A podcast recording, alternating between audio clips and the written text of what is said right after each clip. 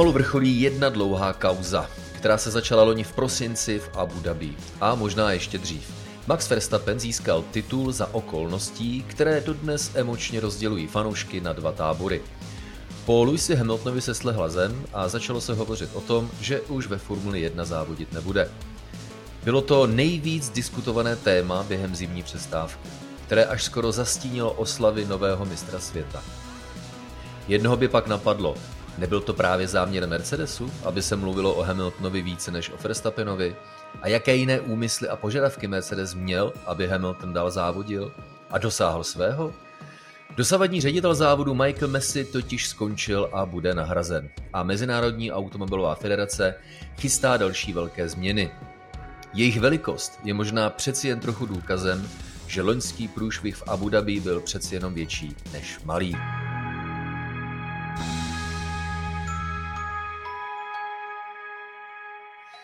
Nejenom o tomto, ale o dalších věcech poslední doby si budeme povídat v nejnovější epizodě podcastu Kolo na kolo, která právě zahajuje. Zdraví vás Tomáš Richter a Jiří Košta.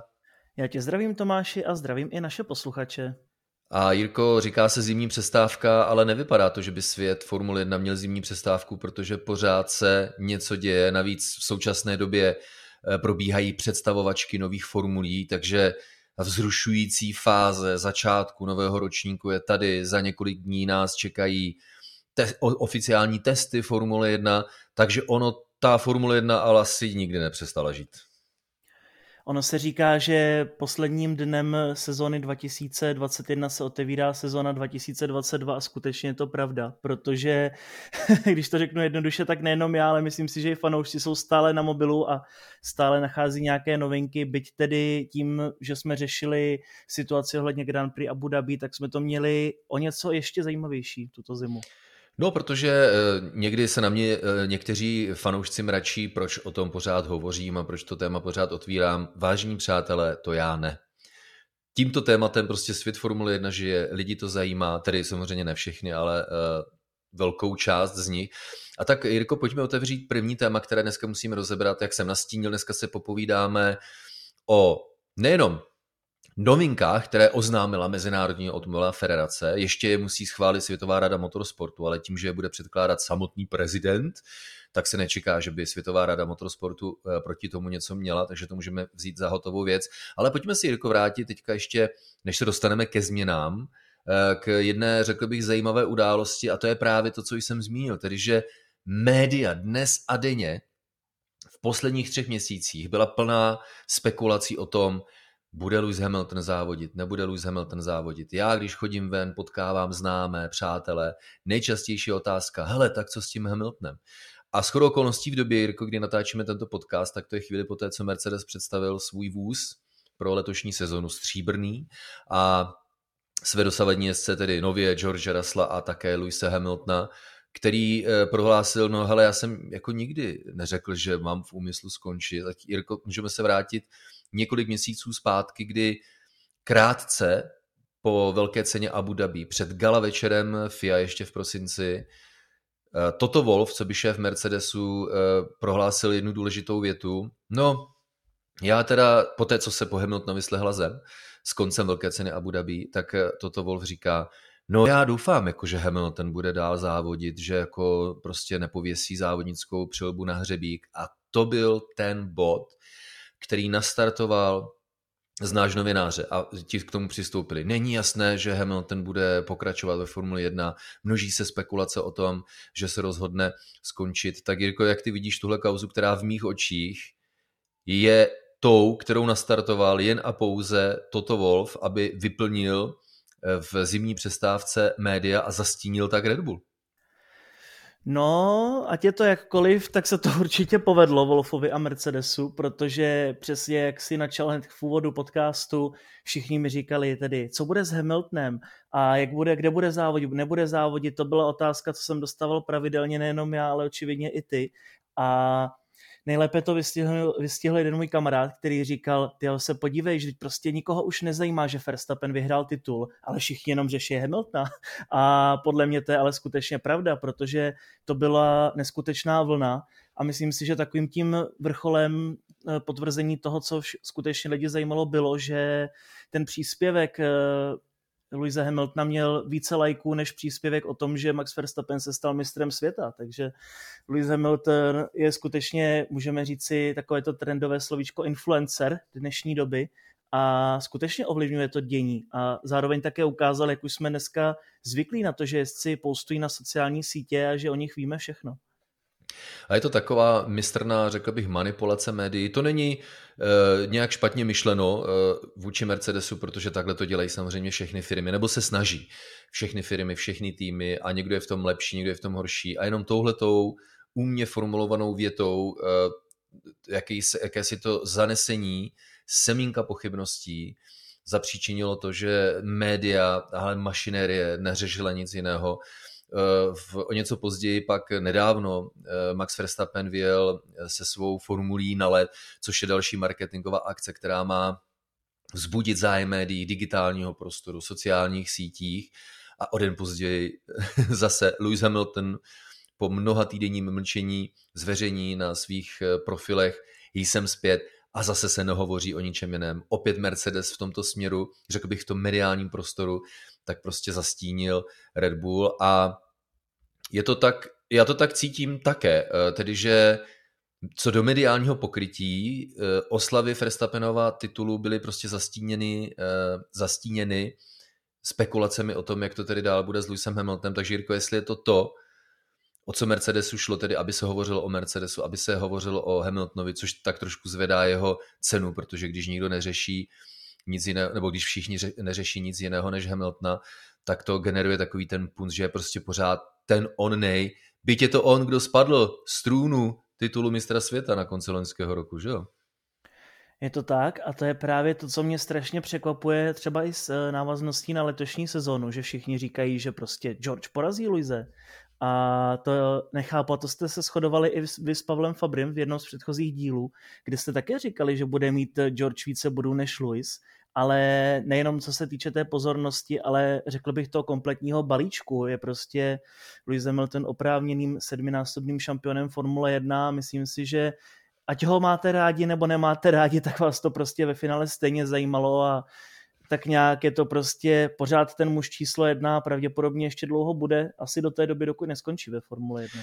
A trefně poznamenáváš a já se s tím potýkám, když se snažím uh veřejnosti, fanouškům něco interpretovat, komunikovat ze světa Formule 1 na svých sociálních sítích, dostávám reakce, už to nechte spát, už to nechte spát, ale ze všech statistik, které máme, ať už webových, na podcastu a nebo uh, sociálních sítí, tak tohle téma prostě vás zajímá. Takže je to prostě věc, která tady je a věřím tedy, že už dostáváme možnost zaměřit se do budoucna. A to uděláme tím, že si pojďme vysvětlit, Hamilton tedy skutečně nikdy neodcházel, byla to šikovná manipulace médií, eh, konec konců při představení Mercedes Lewis Hamilton sám řekl, hele, nikdy jsem to v plánu neměl, mám to rád. A pokud máte pocit, že v závěru loňské sezony eh, jsem podával ty nejlepší výkony eh, za celou svou kariéru, tak to si počkejte na to, jaké výkony budu podávat letos. To znamená, Jirko, full attack mod, předpokládám, že zdaleka nejen ze strany Luise Hamiltona a Mercedesu, že jo?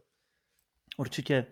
Tak tež budu se opakovat, ale já prostě říkám, o to víc bude Mercedes tak lidově zdravě naštvaný, jak se říká, a Lewis Hamilton také určitě. Samozřejmě jedna věc je vůz, není to jenom o jezdci, ale pak, když Mercedes bude na takovém tom svém trendu, tak si myslím, že se máme na co těšit a že tohle bude v úvozovkách comeback jako hrom.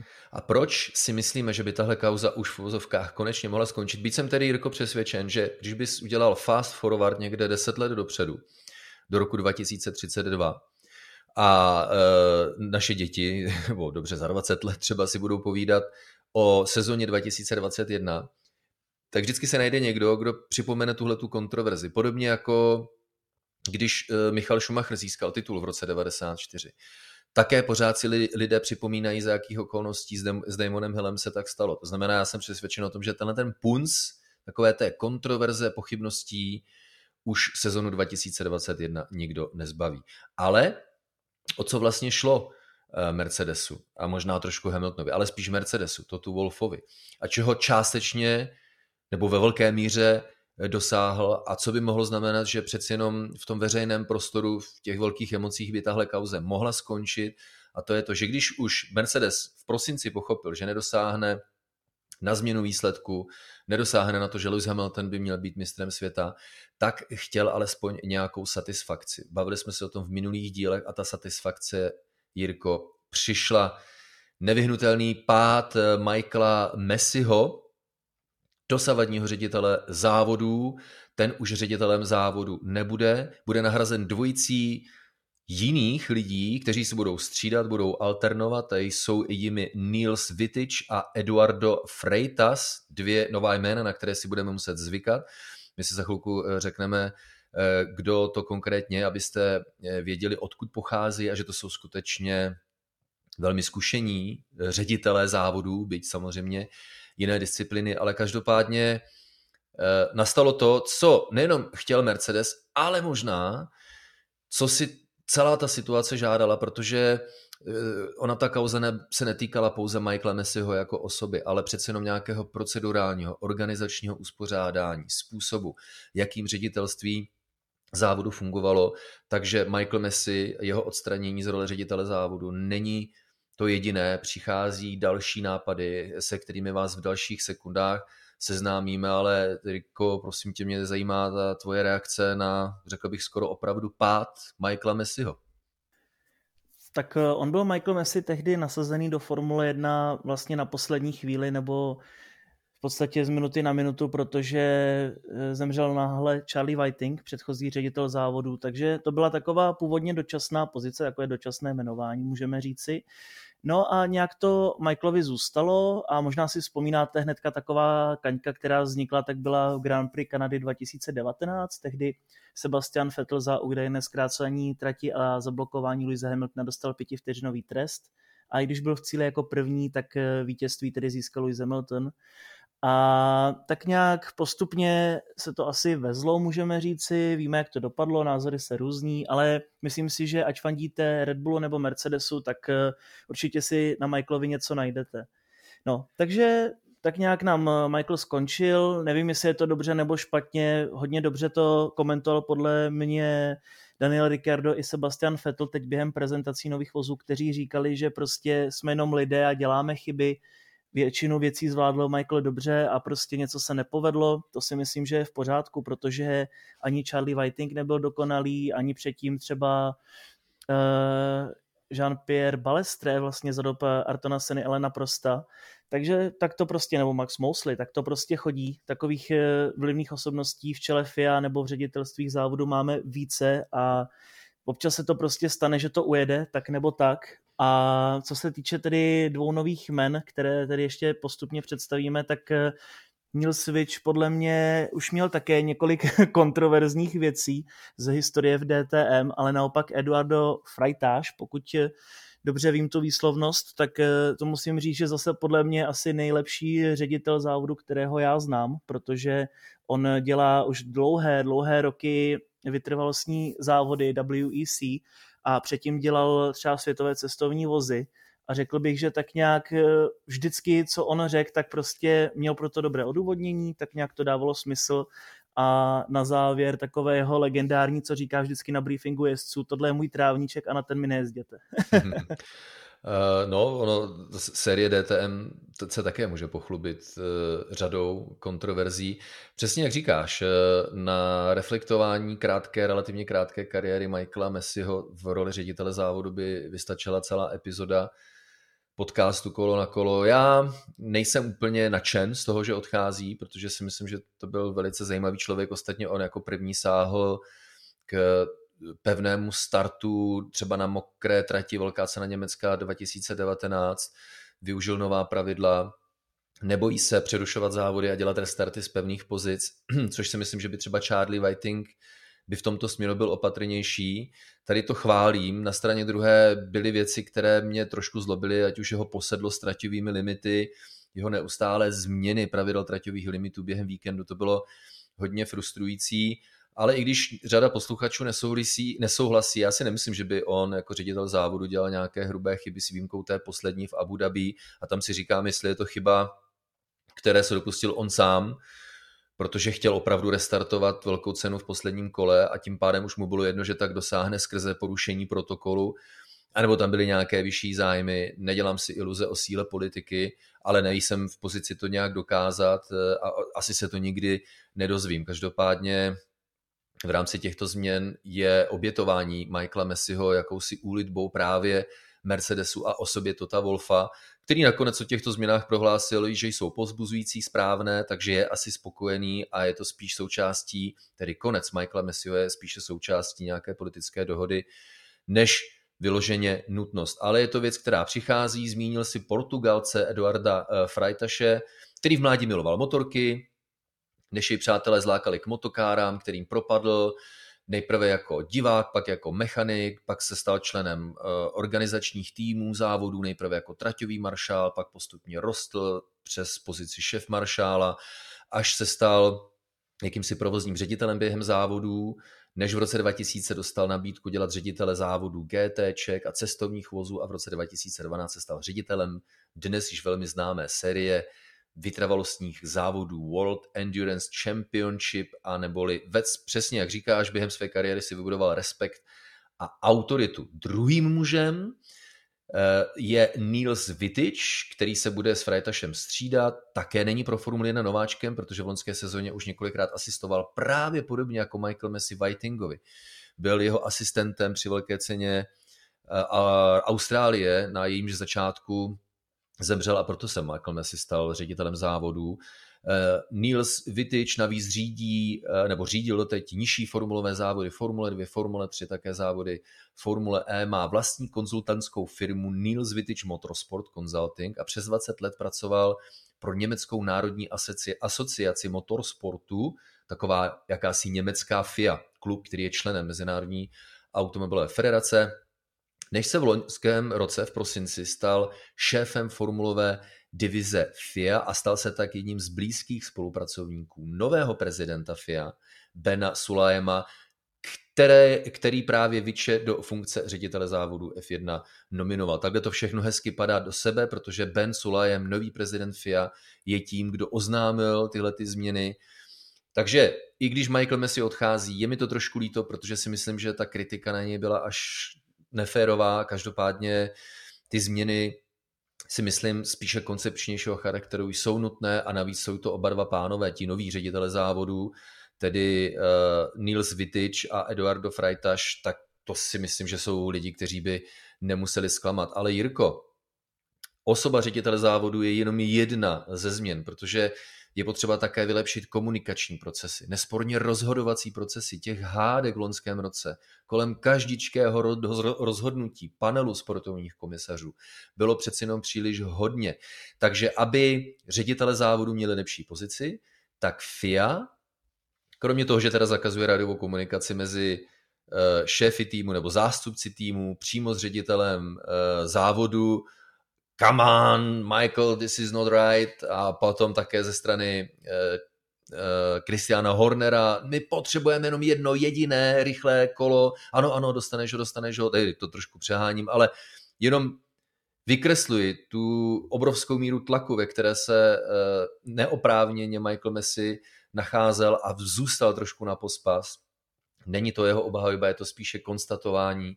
Takže je potřeba řediteli závodu trošku Eh, uvolnit prostor, aby se mohl soustředit na práci. Zákaz radiové komunikace je jedním z nich, to neznamená, že se eh, týmy nebudou moci ptát ředitele závodu, ta možnost tady bude, ale jedna z velkých věcí, jako Virtual Race Control Room, což je jak, jakýsi panel takových pomocníků sportovních komisařů a ředitele závodu, kteří mimo závodní okruh, ale v permanentním spojení s ředitelem závodu, budou přes kamery a další systémy dohlížet na to, co se děje. Eh, ben Sulajem, co by prezident Fiat přirovnal k VAR systému, k videoasistenčnímu rozhodčímu ve fotbale.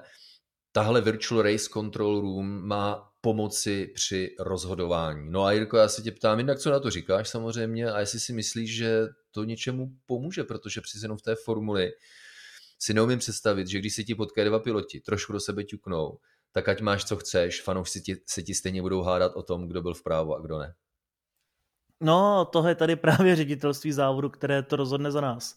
Nebo mělo by. Ale myslím si, že dobré změny, asi víc nemám co k tomu říct. Myslím si, že to je dobře a jsou to takové ty díry v pravidlech prostě a takové ty věci, které nenastaly nikdy v historii, tak prostě se vyzkoušely, zažili se a holce ví, že se to teď už musí také nasadit, použít. Podobně to bylo s různými věcmi, které už dneska máme normálně, jako třeba se safety kárem nebo s virtuálním safety kárem, ten také byl zavedený až po té tragické nehodě Žila Biankyho. A to si myslím přesně, že jsou takové ty věci, že se Formule 1 stále učí a vyvíjí, takže vidím to pozitivně a hlavně si myslím, že je důležité to, že se omezí ten tok komunikace mezi ředitelem závodu a buď zástupci týmu nebo přímo šéfy týmu, protože to podle mě mělo velkou váhu v tom, jak se rozhodoval Michael Messi. No, je to jakýsi krok k větší profesionalizaci řízení těch závodů a já si myslím, že je správný, protože uh, já jsem rád, že nás Formule 1, potažmo FIA, nechala nahlédnout do té komunikace mezi zástupci týmu a přímo ředitelem závodu a Jirko, já se nemohu ubránit takhle zpětně dojmu a mému překvapení, já nechci použít termín amatérština, ale velký chaos a já si neumím sám sebe představit v takhle náročné roli ředitele závodu, kdy to není jenom Mercedes a Red Bull samozřejmě, to je dalších osm týmů. A i způsobem někdy, eh, jakým se s Michaelem Messim jednalo, jako zkusím hadru, když to takhle řeknu, tak mě velmi překvapilo, jak eh, exponovaný vůči eh, těmto tlakům a, a komunikacím s, s okolím ředitel závodu Michael Messi byl a já si ani neumím představit, jak se někdo dokáže soustředit na něco tak komplexního, jako je průběh eh, velké ceny. To prostě mně přišlo skoro až teď zpětně amatérské a jakási profesionalizace co do komunikačních procesů a podpory v podobě právě virtuálního eh, eh, race control roomu, tak si myslím, že asi je opravdu krok správným směrem. Určitě já myslím si, že zrovna Frejtáž ani tyhle ty kecičky, řečičky jednotlivých týmů nebude moc vnímat, i kdyby byly tak, v takovém množství. Takže určitě, myslím si všechno správným směrem, i když to bylo tedy všechno na Bena Sulajema hozeno, bohužel, po té, co, byl, co odstoupil nebo skončil už ve své funkci Jean Todt, tak eh, on měl tedy hrozně těžký vstup do té své pozice eh, prezidenta FIA, ale myslím si, že Sulajem se k tomu postavil čelem velmi dobře a já osobně bych to asi všechno udělal stejně, samozřejmě asi nám takové znalosti a takovou škálu, ale sympatizuji s tím jeho, co, s tím jeho projevem a s tím, co všechno vykonal a doufejme tedy, že se nám teď obecně FIA Formule 1 vydává dobrým směrem v této sekci. Přesně jak říkáš, skončila sezona 2021, o čtyři dny později se konal gala večer FIA a o den později skončil mandát Žánu Totovi. Ještě předtím, než skončil, tak Žán Tot slíbil, bude provedena kompletní analýza, ale o 24 hodin později uh, už Žán Tot v pozici prezidenta FIA skončil a tím pádem tenhle ten slib už nemusel plnit, musel tak učinit a musí tak činit nový prezident Ben Sulajem, takže Mm, kdyby Jean to řekl, nechám to už na něm, ne, ale on slíbil nějakou analýzu, což už samo o sobě připouští, že ne všechno bylo správně v Abu Dhabi, ale nechá to na někom jiném. Já být novým prezidentem uh, Sulajemem, tak si myslím, že to nebylo úplně korektní. Leda byli samozřejmě nějakým způsobem dohodnutí, ale Ben Sulajem se dostal pod tlak hned uh, od začátku svého úřadu a zatím se s tím tedy vypořádává docela dobře, protože ta opatření, která představil, a ještě ne všechny jsou dotažena, tak prostě mají hlavu a patu. Mezi ně patří i revize té kom, eh, kritizované procedury, kdy závodníci, kteří jsou okolo zpátky a velká cena je v režimu safety caru, tak jakým způsobem budou ujíždět, uvolňovat prostor, pokud se třeba mezi prvním a druhým bude nacházet několik aut, která jsou okolo zpátky, přesně tak, jak to v Abu Dhabi bylo, takže i přehodnocení tohoto Eh, eh, tohoto procesu, této procedury dojde. No ale těch novinek, Jirko, je celá řada. Musíme dále zmínit, to jsou takási organizační opatření, která reflektují události závěru sezóny, ale pak nás čekají další velké změny. Těšili jsme se tedy, nevím, jestli všichni, já ano, protože mi se ten formát docela líbil, na šest velkých cen s takzvaným sprintem, jenomže kde to skončilo, zase samozřejmě u slibu, že na prvním místě je fanoušek, ale chceme za to prachy, na penězích se nedohodli, zástupci týmu s pořadatelem, takže sprinty budou pouze tři, a to konkrétně eh, Emilia Romagna na rakouském Red Bull ringu a v Brazílii, ale Jirko v cíli tohoto sprintu bude brát body podstatně větší počet závodníků. No, nově nám bude bodovat první osmička od eh, osmi bodů pro prvního až po jeden pro osmého. A může se to samozřejmě nějak zamíchat, nemusí, je to naopak zase na druhou stranu trochu motivace pro ty takzvané středopolové týmy. A víc k tomu nemám co říct, já sprinty nemám rád, ani je nechci, ale musím se s tím smířit a jsem tedy rád, že jsou jenom tři. No, to je pozitiva tady člověče, ale chápu samozřejmě, eh, proto říkám, že ne, každému se to musí líbit. Takže tři sprinty, tedy stejné, eh, stejně jako v loňském roce, ale mě spíš zaujalo to větší množství bodů, protože s loňskými sprinty byl problém, že bojovali pouze první tři, tedy bodovali pouze první tři. A tím pádem, když je jasné, že nemáš k bodům daleko, tak pak si už jenom kroužíš, někteří už nemají tu motivaci, takže přichází motivace právě v podobě většího počtu bodů ve sprintech. Eh, máš pocit, že to může ovlivnit celý vlastně proces zisku bodů, protože tím pádem sprinty budou mít bodově daleko větší váhu v letošním roce.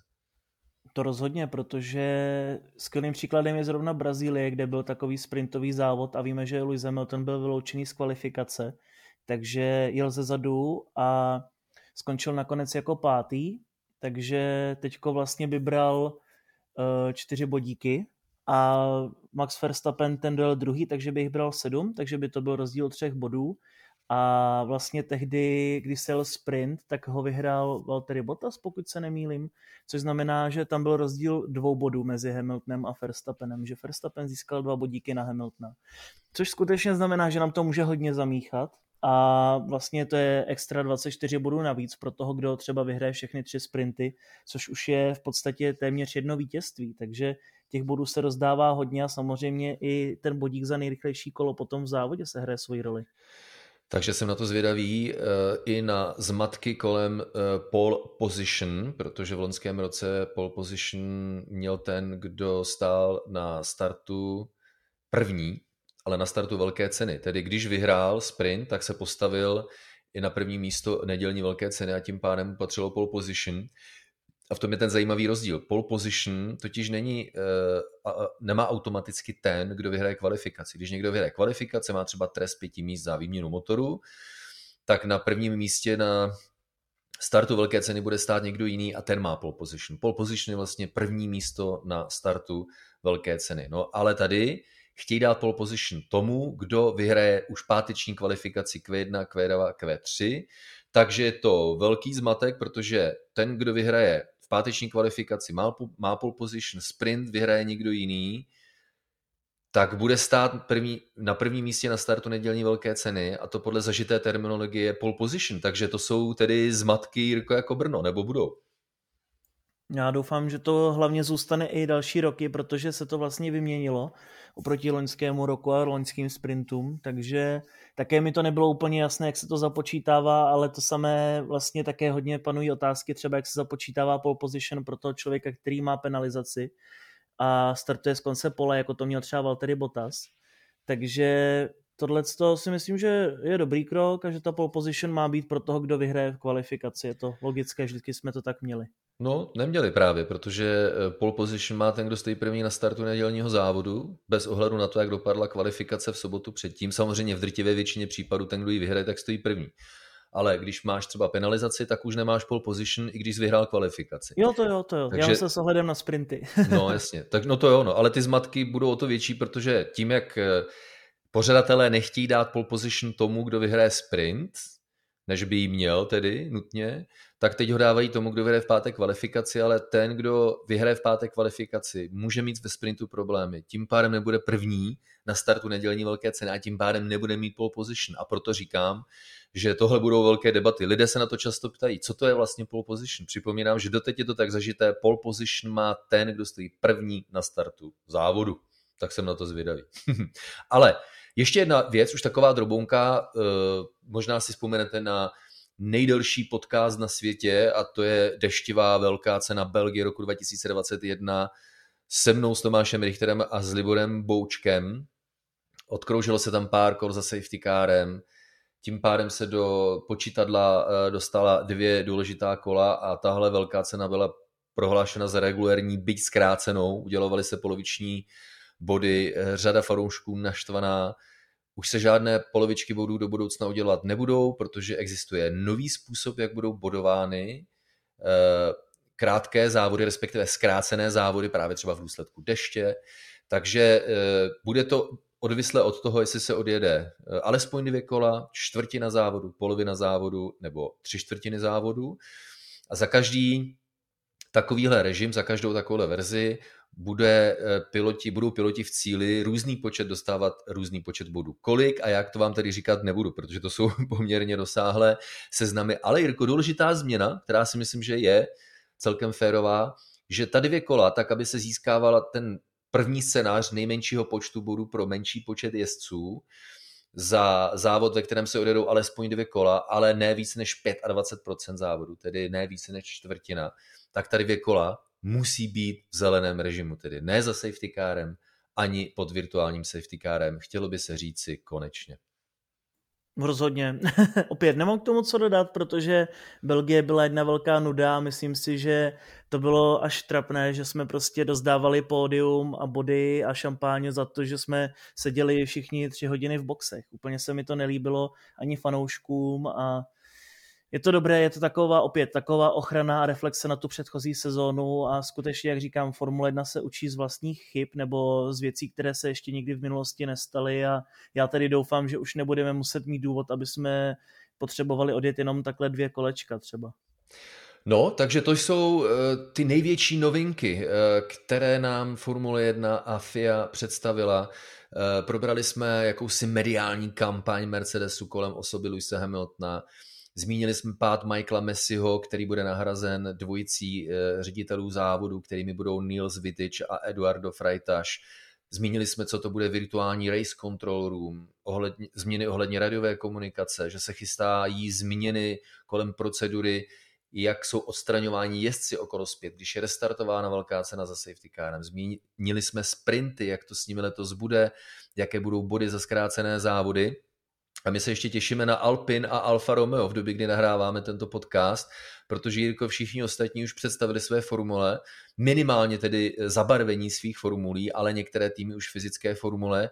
A uh, já si nemohu pomoct, já to mám tak, že mě se už ty reálné formule, teď nehovořím o té maketě, se kterou uh, FIA šermuje už od loňského léta, ale už opravické formule, jsou krásné, mně se líbějí, jsou sexy, ale shodneme se asi v tom, že je důležitější, aby nabídli závody, ve kterých je možné více bojovat kolo na kolo, že jo?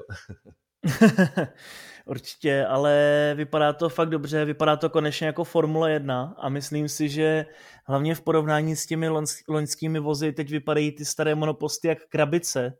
Má to skutečně takový krásný aerodynamický tvar a i když jsme očekávali, že ty pravidla budou hodně úzká, tak opět vidíme, že prostě týmy Formule 1 jsou týmy Formule 1 a že tam vždycky najdou něco navíc a Ferrari a Mercedes vypadají skutečně velmi zajímavě.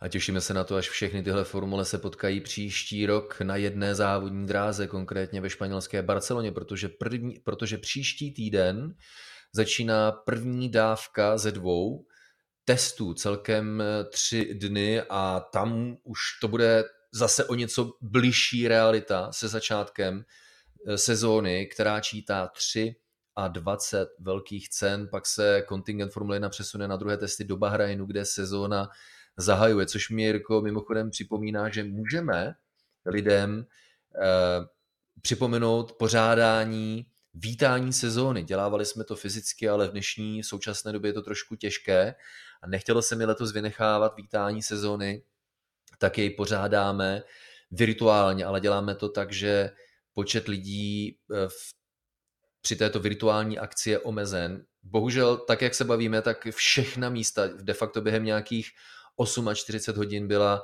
zaplněna. Ta registrace je zdarma, ale lidé, kteří jsou registrovaní a nebudou moci, nebo jim do toho něco vleze, tak budou vyzváni, aby zrušili svou registraci. Je to jedním klikem, takže některá místa se mohou uvolnit. Určitě sledujte na internetové adrese gpf1.cz lomeno vítání, gpf1.cz lomeno vítání, ale my navíc, to je překvapení pro vás, pokud byste chtěli, tak uvolníme ještě extra 20 míst těsně před eh, začátkem akce, která se koná 28. ledna v pondělí v 8 hodin večer a eh, krátce před tohle akcí bude uvolněno ještě 20 registrací pro ty, kteří mají chuť si počkat. Takže ještě diskutujeme, jestli pak zveřejnit záznam eh, z tohohle toho vítání, to nemáme rozhodnuto, každopádně je to akce pro více než 500 lidí a je pro mě, Jirko, neuvěřitelné, že na tuhle naši akci vítání sezóny během dvou dnů se registrovalo 500 eh, lidí. Takže jsem z toho trošku nervózní, je to závazek, ale strašně se těším. Asi už jsme taky influenceři, Tome. že máme ale spíš, vliv a dosah. Ne, to není o nás, lidi jsou zvědaví, a protože tady si, tady si povídáme o novinkách, ale tam, protože to bude vizuálně, tak eh, i ty novinky uvidíte. Mimochodem, to je to důležité, eh, diváci a návštěvníci budou moci pokládat v reálném čase otázky, my na ně budeme odpovídat, neříkám, že na všechny. Kdyby každý položil otázku, tak to bychom tam byli pěkně dlouho. A samozřejmě budete moci také hlasovat, pokud patříte mezi ty, kteří jsou úspěšně registrovaní, tak to spíš vidím jako setkání, jako malou oslavu právě začátku sezony. Konec konců akce nese název Vítání sezóny, takže se strašně moc těším a pochopitelně zájem vás, fanoušků Formule 1, nejenom mě, ale celý náš tým nesmírně těší. Takže jsem rád, že jsme se slyšeli, protože už nastala doba, kdy jsme museli do některých afér vnést trošku světla a hlavně jsme se museli dotknout důležitých změn, které byly představeny. Ale už konec možná těch fabulací, spekulací, formule se postaví na rozjedou na závodní dráze už příští víkend. Já se na to hrozně moc těším a pochopitelně u toho nejdůležitějšího nebudeme s podcastem kolo na kolo vůbec chybět.